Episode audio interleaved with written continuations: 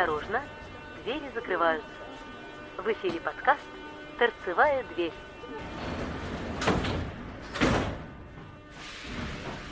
Привет. Ну что, в эфире подкаст «Торцевая дверь» и у нас новости за прошедшую неделю. С конца прошлого года о загруженности вагонов в метро можно узнавать заранее. Такой сервис работает в приложении «Метро Москвы». Он помогает делать поездки комфортнее даже в час пик. Данные обновляются каждые 10 секунд, для чего обрабатывается огромное количество информации из разных источников. Рассказываю. Считается число подключенных в данную секунду к Wi-Fi устройств. Количество проходов пассажиров через турникеты, а также тестируется анализ обезличенных данных с камер видеонаблюдения – но главную работу выполняет алгоритм машинного обучения. Он определяет тип и вместимость вагонов, наличие крупных пересадок на линии, день недели и многое другое. Именно алгоритм анализирует все полученные данные, определяет загруженность прибывающего поезда и сообщает ее в приложении метро Москвы каждые 10 секунд. Я тут буквально на днях ездил по метро, э, посмотрел в приложении, блин, реально определяет, реально показывает, но вот сугубо мое мнение, имху. А вот нафига так 10 секунд? Поезд отправился от станции, но он до следующей станции идет там, ну, минуту, ну, две. Но люди никуда, они же не выйдут, они же не зайдут. То есть вот, по идее, вот он поезд со станции отправился, там вот 30 секунд прошло, как он уехал со станции.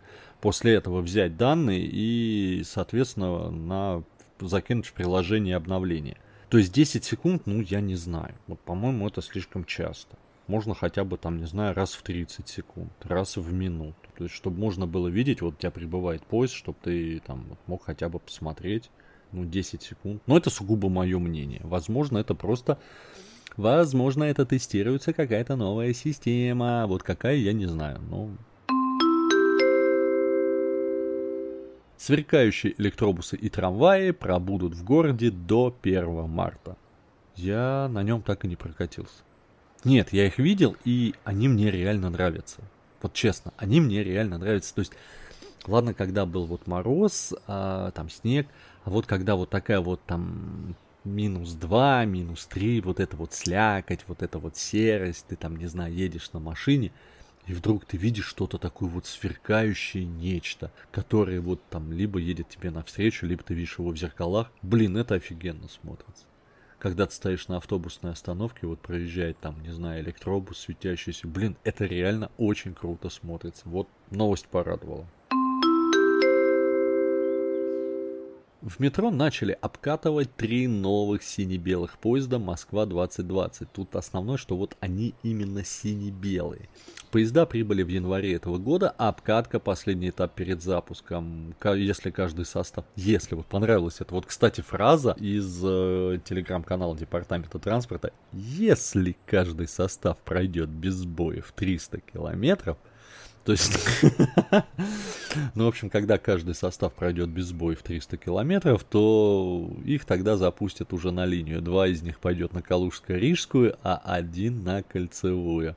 Вот как раз о чем я говорил, у этих поездов у них другой окрас. Они сине-белого цвета, а не черного, вот, который получали в прошлом году. Я даже не знаю, что мне больше нравится по цвету, черный или синий. Наверное, все-таки черный он смотрится необычно.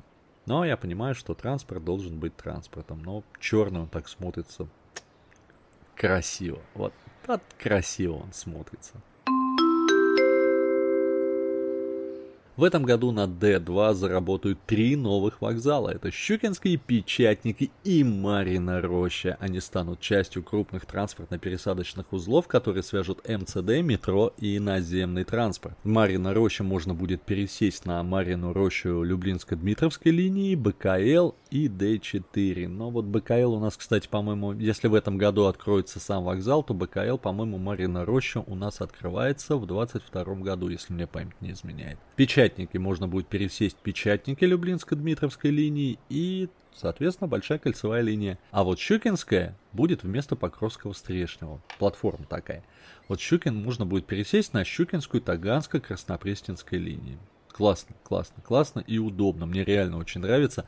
Я очень жду Марину Рощу. Марину Рощу жду как БКЛ, так вот и именно да, транспортно-пересадочный узел, потому что D2 это та самая линия МЦД, где у меня живет матушка, и мне очень удобно до нее добираться. То есть я вышел из дома, сел на автобус, проехал буквально там 2-3 остановки на автобусе, пересел на МЦД и спокойненько доехал до моей любимой Апалихи. С февраля Москва и Подмосковье объединяют транспортные системы. Ребята, уже с понедельника.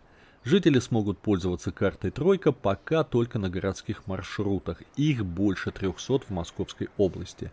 Это только первый этап запуска, но уже важный шаг для создания единого транспортного пространства между Москвой и областью. С 1 февраля пассажиры смогут расплачиваться за поездки в Подмосковье по тарифу «Кошелек» на городских маршрутах, где сейчас применялся плоский тариф со списанием на входе вообще применяется, но я как-то сказал уже в прошедшем времени, применялся. Проехать на пригородных маршрутах с зональной системой тарификации можно будет позже, после завершения тестирования и запуска второго этапа. И, кстати, приятный бонус, будет выпущена ограниченная серия специальных карт «Тройка», посвященных этому событию. Они появятся в автовокзалах или на, на автовокзалах. Ну, я не коллекционер, но думаю, что коллекционеры за этими троечками-то будут, будут охотиться. И продолжая тему транспортных карт «Тройка», «Тройка» появится в Ленобласти. Об этом договорились правительства Ленобласти и Москвы в ходе рабочей встречи. Проект планируется реализовать уже в этом году, а это значит, что дворцовые ансамбли, красивые виды Ладоги и Невы, Петергоф сотни фонтанов станут еще ближе. Москвичи, жители других регионов, где появится карта «Тройка», смогут пользоваться городским транспортом Ленобласти. Поездки жителей Ленинградской области станут дешевле, у них появится возможность пользоваться программой лояльности и городскими сервисами. Вот, кстати, вопрос, вот Петергоф сотни фонтанов станут ближе, но, по-моему, Петергоф у нас относится все-таки к Питеру. Ну, я не знаю, честно скажу, я не знаю, будет ли до Петергофа добраться с помощью карты тройка. В общем, когда запустят, тогда и посмотрим. Но, блин, это реально круто. Это вот это вот реально круто. Карта тройка шагает по стране семимильными шагами. Это действительно очень удобно, подключение к единой системе. То есть, когда ты, вот сейчас в Туле, по-моему, карту тройку тоже вот э, обкатывают. То есть, когда ты из Тулы садишься там на электричке и там на поезде едешь в Москву, ты выходишь, и тебе не надо покупать карточку, там что-то, ты берешь свою карту тройку и просто ей спускаешься в метро по ней. Блин, ну это, это реально очень удобно. В Мосметро продолжается время ранних. И специально для тех, кто рано встает или собирается ввести новую привычку, выпустили новую серию тематических троек. Кстати, очень классный, мне нравится. Их можно купить в кассах на станциях Таганско-Краснопресненской и Некрасовской линии с 25 января только с 5.30 до 7.15 и с 8.45 до 9.15. Тираж 30 тысяч экземпляров. Ребят, это честно скажу, это очень большой тираж. Если учесть, что в среднем карты тройки выпускаются 10 тысяч экземпляров, то 30 тысяч это действительно достаточно большой тираж. Вообще по поводу проекта «Время ранних», э, идея шикарная и самое забавное. Я, конечно, сомневался все-таки, но я достаточно такой большой скептик. Пока вот палочкой не потыкаешь, не проверишь, вот не поверишь. И вот с начала проекта «Время ранних» количество пассажиров на станциях Таганско-Краснопресненской и Некрасовской линии снизилось почти на 3%, благодаря тому, что уже почти 4000 человек изменили время своих поездок. В утренний час пик в поездах стало свободней это реально так, это реально работает, это реально круто. А если учесть, что время ранних это такой вот э, эксперимент на Таганско-Краснопресненской линии, я надеюсь, что эксперимент будет все-таки удачным, и это введут на всех линиях московского метрополитена. офлайн и онлайн экскурсии, лекции о метро Москвы и мира. Все это в Центре профориентации метро и технической библиотеке на станции Выставочная. Ребята, она снова заработала для посетителей. Сотрудники центра продолжат проводить лекции и экскурсии о том, как жило раньше и как продолжает работать метро в Москве и других городах мира, а также о том, какие профессии помогают подземкам не останавливаться. Узнавать новое можно и онлайн. Центр профориентации продолжит проводить онлайн-экскурсии в Инстаграм. Аккаунт профметро в том числе и на английском языке. В общем, если у вас есть друзья иностранцы, которые плохо говорят по-русски, но отлично говорят на английском языке, это их родной язык, то welcome, welcome, welcome в Инстаграм. Я сам периодически смотрю лекции. Я английского не знаю, я смотрю лекции на русском языке. Там очень много интересных лекций на русском языке, причем прям в онлайне. Это классно, это круто. Вот но все-таки вот это сугубо мое мнение, я бы все-таки в YouTube сделал. И смотреть удобные видео горизонтальные. Ну вот, да.